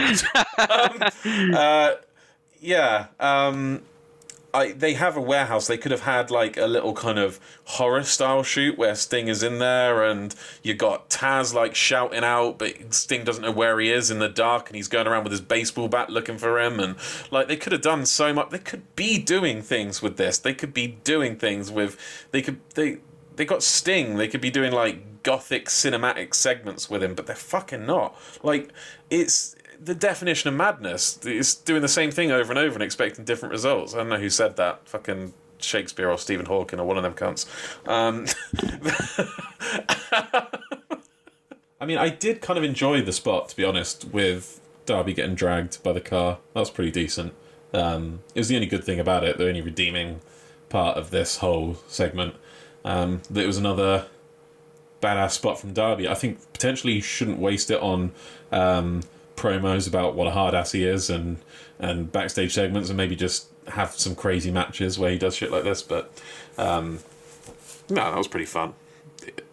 The only good thing I can say about that segment, though, the only reason it doesn't get my screamer of the week, which I, my shocker of the week, sorry, which I've given to uh, Pac versus uh, BTEC Dolph Ziggler. We next had Kenny Omega interview on the golf course. Um, why is why is Mark? Can I just say I'm so suit? glad you didn't ask my opinion on that Darby because I was just just going to refuse to say anything anyway. So Well, no, I. um, we'll come to you first for your opinion on this. What's your opinion okay. on this Kenny Omega golf uh, golf? Fuck my life. Golf segment. He's playing golf. He has an interview. Here you go. um, I never took Kenny for a golfer. That's why I got away with it. Who would have thought Kenny Omega a golfer? Eh? Heel Kenny as a golfer. He'll, sure. he'll, I mean, I, I imagine his just because he's heel doesn't mean he changes his interest in sport. I imagine he was a Oh, golfer anyway. exact- exactly what happens. Once you get rich and evil, you have Rich to and- play golf. You have to play golf. Um, now it was an alright spot. I love um, that he even cheats on the golf course. I think Tony Schiavone brought that up when he hit that shot, didn't he? And then Callis like puts it in for in him. the background, slipping it in that was um, then, Another eagle. and, and then another highlight. Always Alex Marvez. Actually, I'm trying to remember if they said it earlier in the show. Um, actually, I think it was. Was it Sting? Or was it? Trying to think who it was earlier, but someone did something. Use your words, Jack. No, st- someone someone said I, I, I'm just going to say it was Tony saying, "Can we get Alex Marvez on this?" Because it was chasing someone, and it was like that's his thing now. I think oh, it was Sammy. It was the Sammy Guevara get walking off, And he did it- get on, yeah, didn't he? and they were like, "Can we get can we get Alex Marvez on this?" Because he's just the guy that chases everyone now. Um, but yeah, I just love Alex Marvez going, "Can I- can I catch a ride?" And they just laugh and shrug him off. I've got this. Ri- how how did he get there? Yeah, If he- literally. He needs them to give him a ride back. How did he get to the golf course? How did he get He there? doesn't the- have a ride. Literally, yeah. Uh, I don't really have anything else to say about this other than what Jack said already. To be honest, uh, I thought we the a fan bit in the of it, though, background or- was, uh, yeah, uh, for what it was, yeah, but I didn't really know why it needs to take place on a golf course. But the comedy bit behind it of having uh, Don Callis obviously put the ball in the hole, giggity, that was absolutely brilliant, and that did actually get a chuckle out of me. But I, uh, I mean, the fact that Marvez is always going to random places to find Kenny and interview him. Uh, is that going to go anywhere? Because obviously there's been the golf course. He's went to Kenny's house, and Well, Mar- Marvez was originally. We got put in a dungeon, didn't he, at, at Kenny's house? We referenced it in the name of our first show that wasn't like a special. Our first name show was Take Marvez to Dungeon because um, that's what he said to Michael Nakazawa. Um, I feel like they may have slipped a George W. Bush reference in here because he said, "Now watch this shot" or whatever. And it- of course, George W. Bush. He was being, I don't know, probably the older people amongst us would, would know this. He was being interviewed about 9/11 a very serious topic all, all them years ago, 2001 or whatever. But he's Yeah. on a golf course and he says, "Now watch this drive." like after after talking about something so serious and hits a shot, and I think I know where it was intentional, but I figure maybe they might have slipped something like that in there as well towards the beginning that some people might have missed. Um, yeah, funny segment. I like these segments. I liked it in his house. I liked it on the golf course. I like I like this heel Kenny is um, all the greats can kind of reinvent themselves. Do you know what I mean? And uh, it seems to be furthering that. Now that takes us on to Leyla Hirsch versus Thunder Rosa. No, I like my women's matches, but why don't we get your opinion first, Liam? Uh, I thought this was a very good match for what it was. Great opener to the tournament. Um, I thought Leyla Hirsch. Catchphrase, isn't it, for what it was? Oh, it can be, yeah. Fuck it. Every time I'm on here, you can have a for what it was counter. For If it's over 10, you get to give out a prize or something. Anyway, I thought that Hirsch got a good amount of offensing. Like, like the match was very good for, at least for what it was again, for fuck's sake. Uh, um, and as for the whole tournament, We've all got our own catchphrases. I say, "Do you know what I mean?" all the time, and when I listen to the podcast back, I'm like, "Who is that prick? And why does he keep saying that?" I'm sure Jack thinks that when he listens to you talk as well. As for the entire tournament, I personally think that Britt Baker's going to win it. Good shout, good shout. That's all I have to say about this, to be honest. Um, good match, but obviously right Matches. person won. So Yeah, I'm, I, I mean, I, the the result was kind of obvious, but I'm a mark for these women's matches recently. This year, they've just they just flipped the switch on women's wrestling. I think it's intentional. I think because it was so bad last year, which we complained a lot about at the beginning of the podcast. It's they've just made it their mission to to fix it. Yeah, no, it was a good match. I really liked it. I noticed a bit of crowd participation I actually was a fan of. Thunder Rosa, I, I mean, obviously it's Austin Gunn, um, but singing the Thunderstruck, but the Thunderstruck, Thunderstruck by ACDC to for a Thunder Rosa. I quite like that. I don't know about you. That's lad. what he was doing. Yeah, like thunder, da da da da da da da. Yeah, I like that. Um, but in terms of the match in general, yeah, never disappointed with Thunder Rosa or Leyla Hirsch. Um, we knew the result was going to be. I think on the um, US side of the bracket, the final is probably going to be Britt Baker Thunder Rosa for the rematch. Um, I'm not sure whether Britt will win that or what, but i I mean Liam sees the thing, so I think we're on similar pages that she'll get far, and it will be them I two in the US Rosa's going bracket. to the final because she's talking about all the storylines. she's Yeah. about consolidating. She'll have Serena Deeb in the next round. If Serena Deeb wins, then she'll overcome Serena Deeb. Mm. There you go, have- yeah. Then in the round after that, she'll have on the final of the US bracket, she'll have Britt Baker, and she'll Oh, yeah. that because she took the first loss, and then she'll be in the final, and then she probably she's probably going to win it. To be honest, I, I yeah, she's I can see. contracted AEW star now. I think I think she's the one that I think she'll win the tournament. I think she'll win the title off Hikaru. Hikaru. I'd love that. I'd love it. I, I've been a big fan since since she came into AEW. To be fair, but in terms of Matt, I actually for I don't often, but I really enjoyed the Matt wrestling in this match. I thought it was really um, exciting to watch actually, and the match in general. Did you see? Did you see when? Um, I mean, for the whole match. Sorry to cut you off. But for the whole match, Leyla Hirsch was trying to um, show off her high flying skills, which. uh, In some parts, I thought were average. Um, her crossbody was pretty average. Her tope was pretty average. It looked a little bit janky.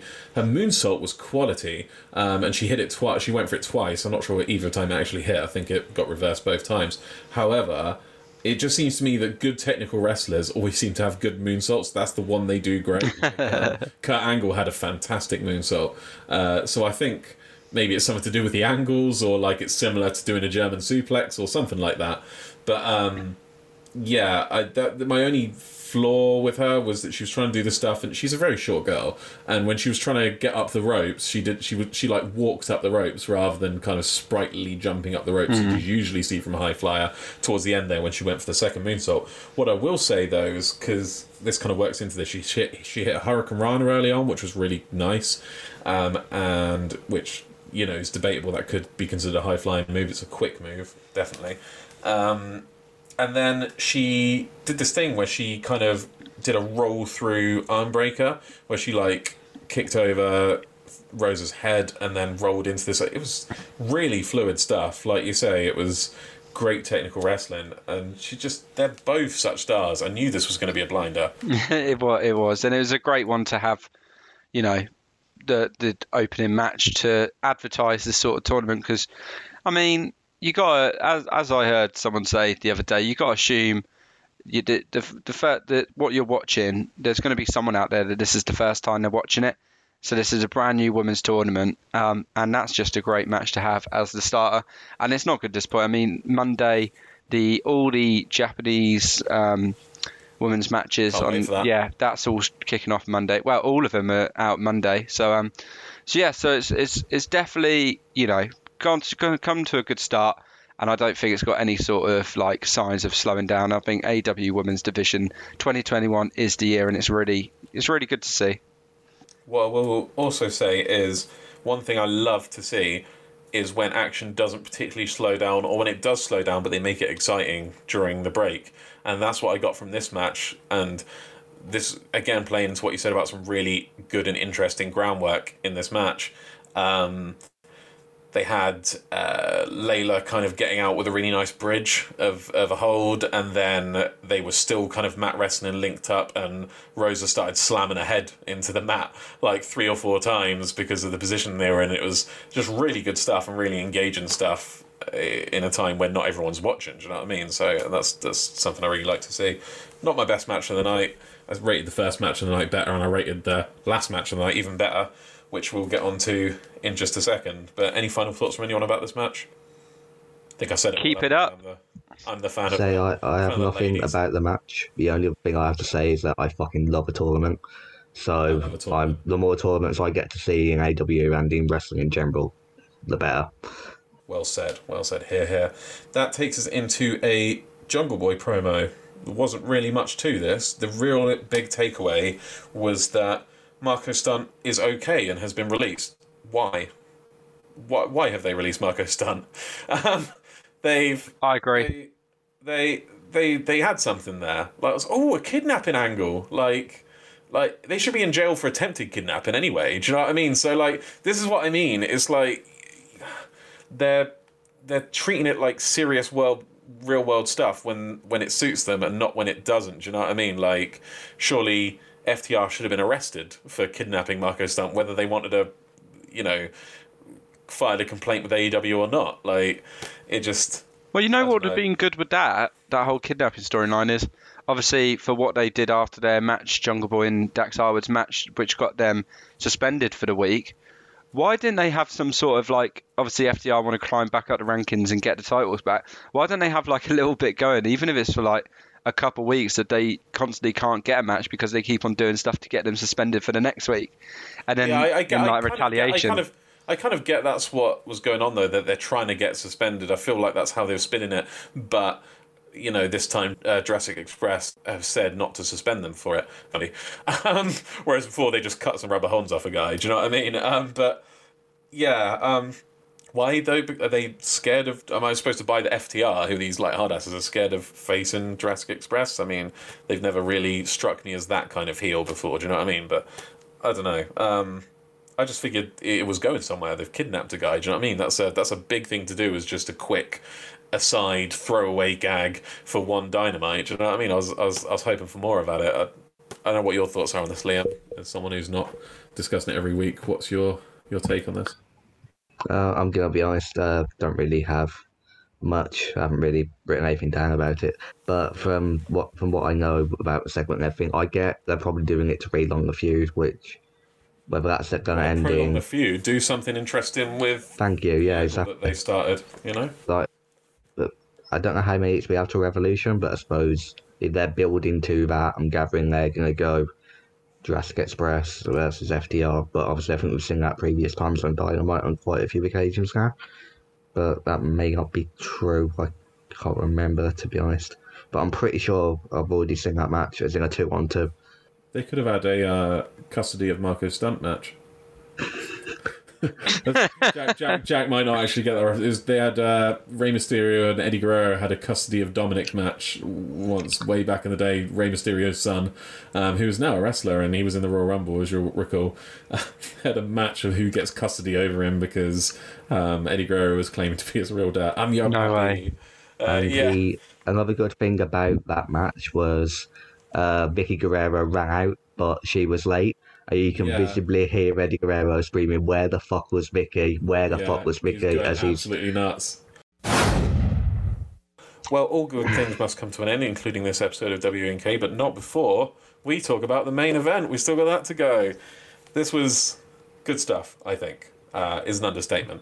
I'm going to uh, bestow the honour of talking about this first to my brother Jack. Yeah, that- That's that's very kind. I, I was very excited to talk about this one. Um, this was my favourite main event on Dynamite since the Street Fight. Um, this was insane. There was not one bit of this match I didn't enjoy. There were so many spots which were just awesome. Um, personal highlights when they went into the kitchen and got the potatoes out. And my favourite call on commentary was when was it Tony Schiavone was like he potatoed him. No, I think it was JR. Was it JR? No, no, no, no. You might be right. Um, because first Lance Archer came in with the sack of potatoes. and Yeah. just yeeted them. Just yeeted and them. then, uh, and then uh, Jon Moxley picked up the potato. I think it was Tony Schiavone. I think you're right. He's like he potatoed him. which I thought was hilarious. But um, I'll go for a quick negative before I talk about some more stuff I loved about it. I again, it calls for um, it calls for the way we treat being the elite. There are going to be people that watch AEW who've never watched New Japan in their life, and they've never heard of Kenta. There has not been enough kind of context. Like, give us a little two, three minute fact file, even on this episode of AEW, just that's a little. bit of background. Like, who is Kenta? Like, it fights in New Japan. Why is this feud happening? Like, and it, I, I do like the twist now that you know Mox lost the world title. That you know it was it was a shame, but it's gone to Kenny now. Um, he had that kind of thing. Now this feud's brought back up. I kind of want to see him keep coming out with the US title because as Liam said earlier, it's a beautiful title and it looks really good on him. Um, but that's my only negative. I would have liked, you know, you can't assume everyone knows who Kenta is in New Japan, what New Japan is. This is going to be some people first ever watching, um, and or just loyal to AEW. Um, so yeah, that's my only negative. Other parts though, I loved. One of my favourite spots was um, Kenny Omega setting Moxley up for "You Can Escape," and then gets, jumps onto the top, and then with the trash can, he's put onto like the I've- post. I feel like I've seen that spot before. Poss- uh, I'm not sure where. I'm pretty sure it was also with a trash can. I don't think it was with a chair. Um, I'd just like to run it back quick for Yeah, yeah, yeah. kind of listening along and, and kind of talk about the beginning of the match. Um, Yeah, I'm jumping all over the place. Sorry. it's all right. Kenta comes out and we see the kind of his modified Bullet Club logo, which was wild to me, seeing a Bullet Club logo on AEW, despite the fact that that is kind of how AEW started with All In and a big, massive Bullet Club thing on the Tron. Do you know what I mean? It was um, it was a Bullet Club event, but it still to me was weird after all this time seeing uh, the the Bullet Club link coming back to them. Um, all four men in this match, former new, former or current New Japan talent, and all four of them either have had the US title or are about to challenge the US title in the case of Kenta. So I thought that was really cool. Um, yeah, it was. If this felt like Lance Archer's watershed match to me, he came into this and he finally felt like one of the top guys that in this match. Um, you you see him hanging with the two established top guys in Kenny and Mox, and this guy who's got all the hype around him in Kenta. This to me felt like Lance Archer had would- entering, even, yeah. even though he was there to eat the pin, he definitely just felt legit. You know, He was a highlight for me. He was. Yeah. I think out of the whole match, he was my favourite, and it was. And I like how when the ends of the match don't, you know, put down the wrestler. It took four people to pin Archer, so he's still Yeah. got some, you know, big kind of. It would have been a shame, obviously, like Kenny or Kenta pinned him, um, and then he's just like, okay. Um, Liam, Liam, it's not school. Liam's got his hand up, so we'll pass over to Liam because he's itching to talk. If I can quickly raise a point, I don't know, I'm gathering you to notice this as well, but I noticed that all four of the wrestlers involved in the main event were all like either previous or current New Japan. Tom, Tom said that. I don't know if you just weren't listening to me just just then. Leah, Leah, when, when, Leah, when you're a guest on a podcast, it's courtesy to listen to what's being said. I mean, I was listening, I must have missed that bit, but I have been listening to you, Tom, I promise. anyway, yeah, uh, I was, that's that lot Tom, to say that. Tom Let's looks broken. Tom looks like a broken man. Tom, look, I love How you. How do we okay? expect people who have to search for this podcast to listen to the whole podcast if the person who is a guest on the show is not listening to the podcast. I was listening, I must have missed you say it. Oh, that's why, that's why I Spent loved plenty it. of time on it, Liam. Oh, no. I know. Calm the fuck Oh, down. okay? amazing, It's all amazing. fine. That's staying in. Okay, fuck it. It's staying in. We're live, pal. But yeah, to carry on, I thought the match itself was brilliant. And sorry, Tom, I love you. And yeah, um, the potato spot was cool. The only downside I Yeah, I said that, Liam. I know. Well, I, uh, that's that's the name of the episode. The potato. I just love the way Liam just said that. I don't know why. Yeah, the potato spot was cool. it was just I've never heard that. I never thought I'd hear that those words together. Uh, so I might make and that.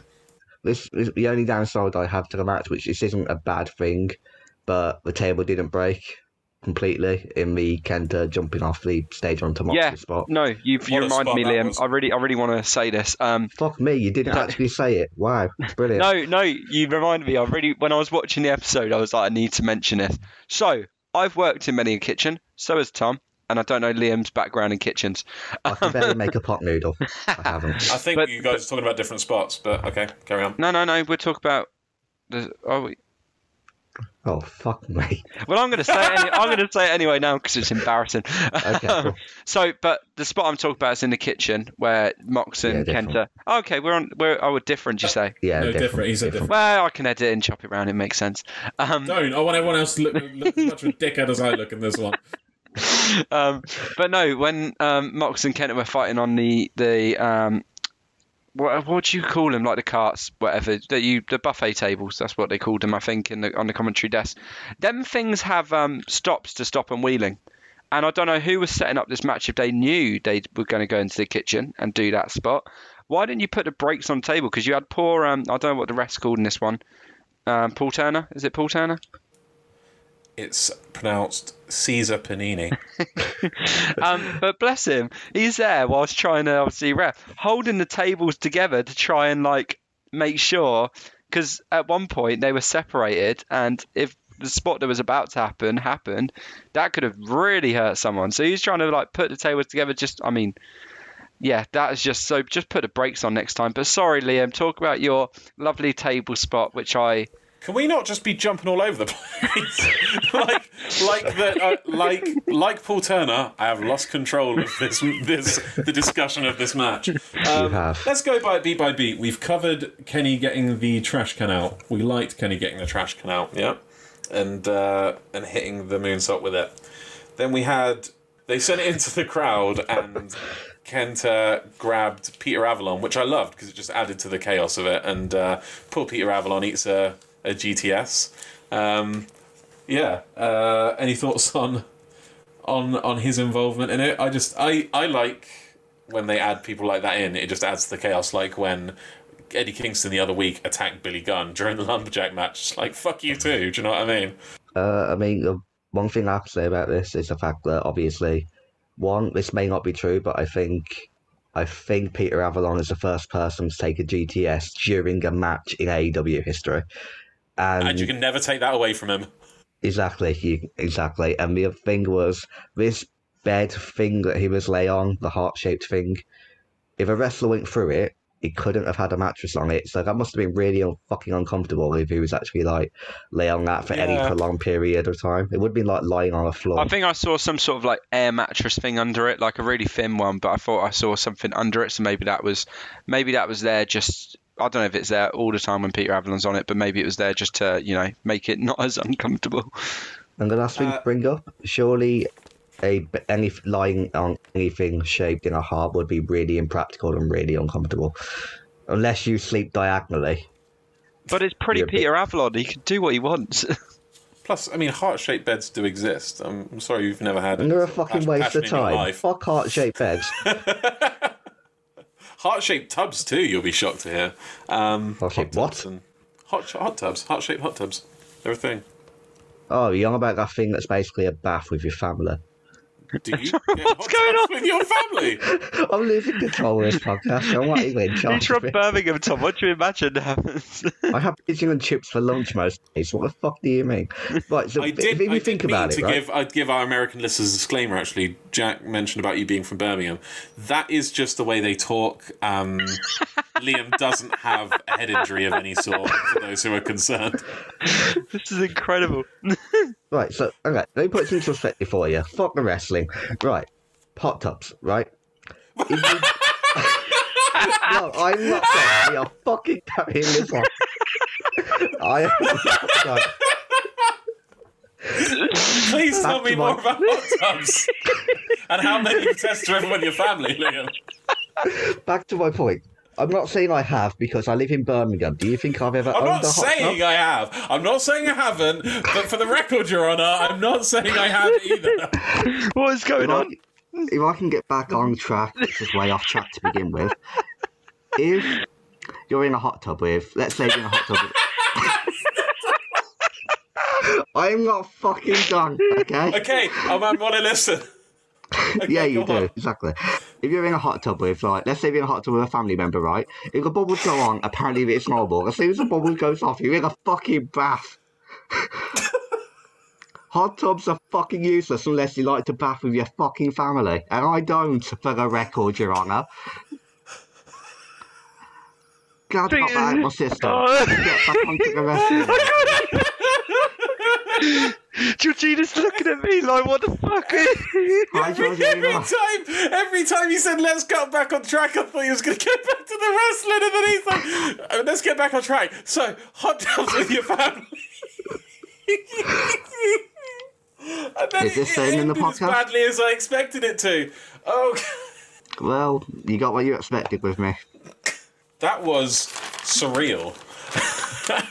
so, recovered from that, um, barely. Uh, we have what we have half a match still to talk about. Um, so then we had the nice spot in the kitchen with Kenta and Jon Moxley on the metal tables, which Jack mentioned about them should have been secured.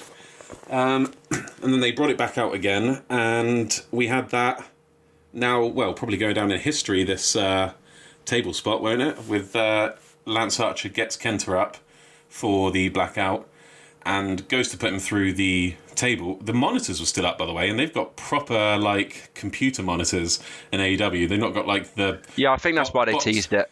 yeah, the boxes from like the mid '90s that for some reason WWE is still using for like nostalgia purposes. They've got proper computer monitors up in AEW, and I was like, he's not going to take that, is he? And then obviously he didn't. But the unexpected thing was the drop and the run and the just like I loved that because throughout this entire match they had split into two camps. They had Moxley and Kenta laser focus on each other, and Kenny and Archer by default were the latter two. But I think this is going to involve evolve into some sort of feud based on you know how brutal they were with each other. Um, so maybe Mox can get put on the back burner a bit while they have a match with. Well, Kenny has a match with Archer. Um, thoughts on this spot in particular? Because I know you, you mentioned something about it, Liam, and uh, also, yeah, what I've just said there about the potential direction of a story and feuds. Uh, yeah, the spot in question, uh, good spot. I like I said, I liked everything about it, but it just would have been perfect if the table actually broke because obviously I don't know whether it's catching like from Kenta's side or whether it was just the way it was hit, but they both just fell off the table and the table fell. And I'm going to go back to something that happened earlier in the match, which I'm gathering you two picked up on.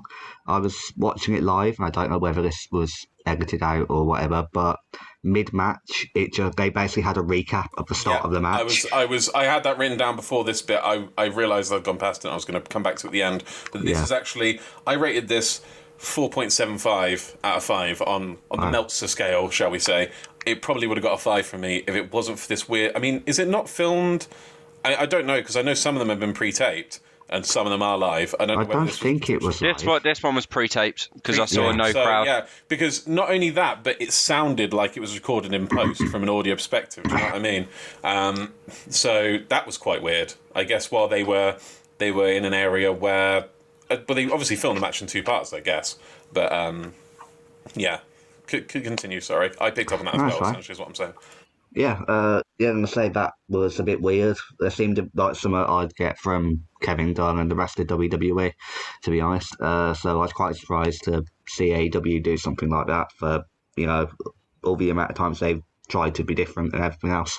Uh, but good match, very good match. It was constantly entertaining by that spot that I've just mentioned with um, going back to the start of the match, and it was one of them where you feel like you can't take your eyes off the screen in case you miss something. Um, the only this isn't a get the down gripe. This is, pardon me, this is just me being a bit wanting too much. But with Tony Khan saying on it, the Impact advert on Tuesday, uh, yeah, maybe we'll have some, someone show up this week. Maybe we'll do it every week. I was kind of expecting someone else to come out at the end, whether that be another member of New Japan roster that's based in America, Yeah. like Guerrillas of Destiny, or maybe Jay White or something like that, because I think he lives in Florida. I would have liked, uh, not would have liked, obviously, I would have loved that to happen, but I was somewhat expecting it from Tony Khan's comments, so I was a bit deflated when no one did. But overall, it was still a brilliant match and a pretty good show in general for the amount of stuff that was on there.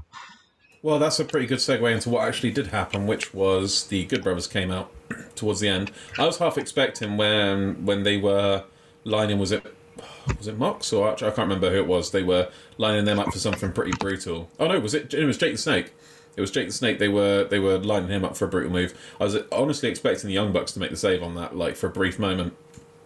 But um, I love when they came out. It just added to the storytelling because the one thing this match was missing with Kenta's kind of arrival and, like Jack said, unfamiliarity with the AEW universe. Of course, like there's there's been there's been something building between him and Mox through promos and stuff like that, and through Kenta showing up on New Japan Strong. There's not really been any established story between them on AEW specifically, and there's no real established rivalry really between Kenny Omega and Lance Archer, or indeed Lance Archer and Kenta, whatever. So it's you know it's um it could have lacked story, but then when the Good Brothers came out, I felt that. Do you know what I mean? I felt stories being told, and with Jake the Snake and stuff like that. I will notice they very seriously said they couldn't give, give Jake the Snake a live mic at some point when one of one of the um, one of them said invite him on commentary and the other was like no, don't do that. Um, it almost sounded legit from them to not bring him on commentary. Um, yeah, um, but going beat for beat again, Archer hits a lovely Lionsault towards the end of the match, and um, one thing I absolutely loved was when he gets Karl Anderson up for the choke, choke slam and he reverses it into the gun stun. Beautiful stuff. Um, any particular highlights for you towards the end or about the finish, Jack? Uh, for me, as I mentioned last time I spoke, um, yeah, just the the finish. It was a proper heel finish, wasn't it? Um, I thought I would hate it um, because I, I'm a man who likes my legit wrestling. I like I like legit finishes, but with the Kenny story, it made sense. And as I said, with the whole Lance Archer stuff, it gives him, you know, still some legitimacy, a big like big figure in AEW. Um, particular spots that I liked. Um, I liked that he tried to do the blackout on Kenny. I thought that was, and obviously was unsuccessful. some reason, part of me thought he was going to hit it, and then Kenny was going to kick out. I don't know why, um, Yeah. but I thought that was cool. Um, trying to think what other ones there were. Yeah, the fact he um, very nearly went to hit Jake the Snake. I thought that was that just sort of cements. Also, Patrick mentioned it before the whole heel side, face side coming out the tunnels. Kenny's on the hill side now. I don't know if anyone else noticed that. Of course, I mean, Of he course, he, he is. I, I don't know how long he has been, um, but it, it, I mean, I assume it's been for a while. But um, just but it just, clocked. Just while you're talking about Kenny Omega's entrance, um, I loved how he specifically was going on about statistics related to him and the US, the IWGP US title. Yeah, that and that's so- that's what he does really well. Each entrance he changes what they say to fit whatever it is, and that's really cool. And again, the North Carolina, I love that stuff. What Um, this time something about him eating wings in North Carolina. yeah, it was, it was something about that one. Yeah, um, but no, in general, match of the night for me, it was always going to be. Um, I just thought, and I, as I said when I, we first started talking about this match, my favourite main event in Dynamite since the Street Fight for me, which uh, Well, and- yeah, I mean, I would have to agree because I've given it my highest rating. Like I said, a four point seven five. It's the highest I can get without it being perfect. Um, yeah, uh, so match of the year for me so far. Thoughts uh, in regards to that and how this measures up to other recent matches? Um, I mean, personally, I don't think I would have rated it that high, but it was still a Yeah. very, very, very good match for the talent involved. But I don't like it's, I feel that you know if you had them four, you gave them more time on pay per view. I feel you would have had a lot more, or if it was just a pure in ring match. I do think it would have been better because I feel it Yeah. was a bit. I don't want to say choppy in parts, but. I think the fact it was a street fight kind of took away from the potential of what the match could have actually been. Yeah, and I completely agree. And I am usually hesitant to give. Um, and and uh, you know, I was watching this all the way through, and I'm like, I'm going to give it a four. I'm going to give it a four point two five. You know, I'm going to you know watch it all the way through because I was trying to hold back because of the very fact it was a street fight. Do you know what I mean? It's not a conventional match. It doesn't have those kind of false finishes, good false finishes, not you know cheap false finishes that we see in other uh, you know in really long kind of pay per view matches. I'm trying to reserve myself, and that's why, honestly, the the cutaway wasn't what lost it. You know, quarter of a point for me. It's it's the fact that we didn't have that finish that we would normally see in a in a perfect match. You know, the back and forth kind of that you'd get from a pay per view match, or indeed like a New Japan match or something. Um, so yeah, I, I I I completely agree with that, but it's still that's still not enough for me to say this isn't my match of the year because it is. Um, it kind of won me over, even though I came from a position of I can't give this a, a perfect score because it's a hardcore match. Um, so, yeah, like it won me over in terms of storytelling, which I thought there wasn't a big base for. It won me over in terms of being a hardcore match not a traditional technical match. Just, just a good match, I think. So next week we have FTR with Tully Blanchard, obviously, versus Matt and Mike Sydal. Matt Side, no, Mike Si- Mike Sydal, sorry, making his AW Dynamite debut. We have Hangman Page, Matt Hardy, and Private Party versus Hybrid 2 and Chaos Project. That combo we all love so much coming back. We have Sting calling out Team Taz for a change. We have Serena Deeb versus Riho in the Women's World Championship Elimination Tournament. We have the Young Bucks versus Santana and Ortiz for the AEW Tag Team Championships. Thoughts on these matches, lads? Uh, for me, there's, I mean, it's not gripping me, but there was another card I think a week or two ago which didn't grip me, and it ended up having some good matches. If I had to pick match I'm most looking forward to, you, you can't look behind behind, you can't look beyond Serena Deeb Riho for me. Return of Riho, Oh. Serena Deeb, just an absolute star. It's amazing that we're picking our match we're looking forward to most of the women's match. This is What Just- 2021 the girls have had? that's what I mean, and it's just it's amazing that we, you know, they've done so well so far and they're keeping it going. Other matches Not- for me. None, none of none of the good stuff this year has really been tied to their their champion either. Like, in fact, my low point in the women's division this year has been tied to the champion, which was Yeah. Hiroshi's match with Abaddon. Yeah, for sure. Um, but other matches, I mean, our favourite tag team Chaos Project. Can't wait to talk about them again next week. Um, So excited. I know, but I am looking forward to Private Party, Matt Hardy, and Hangman. So that's the only thing with them matches where you know one half is really you're looking forward to seeing, the other half's not. But I'm going to pass over to Liam and see what he's looking forward to most. Uh, I'm really looking forward to Young Bucks versus Santana Ortiz because both tag teams are absolutely brilliant in ring, and I don't know whether because obviously I don't really know whether the Young Bucks are face or heel at the minute. I think it changes by the week, so I don't know whether this is going to be similar to the acclaimed Jericho MJF where it's two heel tag teams, and I don't know whether like obviously it was a short storyline that'll last a week, but I don't know whether MJF and the rest of the inner circle are going to come out and potentially even cost them the match without realising, and that will maybe sow the seeds for the next ones to leave if they are the ones to leave. Obviously, we don't really know what's happening with that. Riho versus Serena Deeb should be a very, very good match as well. I'm to quote Jack as well. I'm actually quite excited for the women's match next week, which just shows how far AEW have come with their women's division over the last uh, 365 days and however else long compared to how it was at the start. So, match of the night for you guys. Uh, let's go guess first, Liam. What was your match of the night? Match of the night for me had to be the main event. It was a pretty solid show overall, but the main event was still a level above everything else, despite what I said earlier about the match in question. It it just felt that he had. Obviously, I feel that there could be improvements, but I still feel that he had a little bit of everything. And if you're a casual viewer, like that's watching the show for the first time, and you see them fall in a ring, and you see, I want to say, I think it was Archer put Omega through that uh, Peter Avalon's bed or whatever it is. Obviously, if you see that the first time, you're going to be like, "Whoa, what's this? Like, what's going on here?" Like, You know it what? was it, it very chaotic. it felt very attitude era as well. Um, Yeah, you know they had the person not not just because it was a hardcore match, but the personalities they had in there. Um, people like Mox and people like Archer, very reminiscent of that era, um, and just the fun of it as well. It was a fun match. Uh, it was fun and serious at the same time, which is what um, Attitude Era did so well. Silly and serious. You know what I mean? It had Mox hitting a guy with a potato.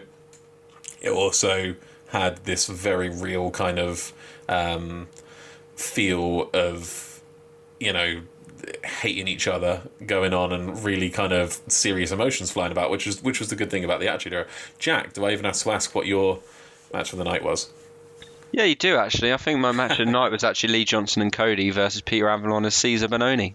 I think that just stole it. No, no, obviously, obviously, I'm joking, guys. jack Can you pronounce his name right See, I'm just giving you the opportunities to, you know, come up with more. So that's what we're doing here. Um, no, i know what's obviously- wrong about my pronunciation of caesar backgammon jack i resent the implication Um, but no, yeah, main event for me. I mean, like I said, best main event Dynamite's had since Street Fight. It's obviously going to be my match of the night. obviously. Um, very notable mention to Darby Allin versus Joe Janela. I was rooting for it. I, I got to be honest. Um, I really love that match.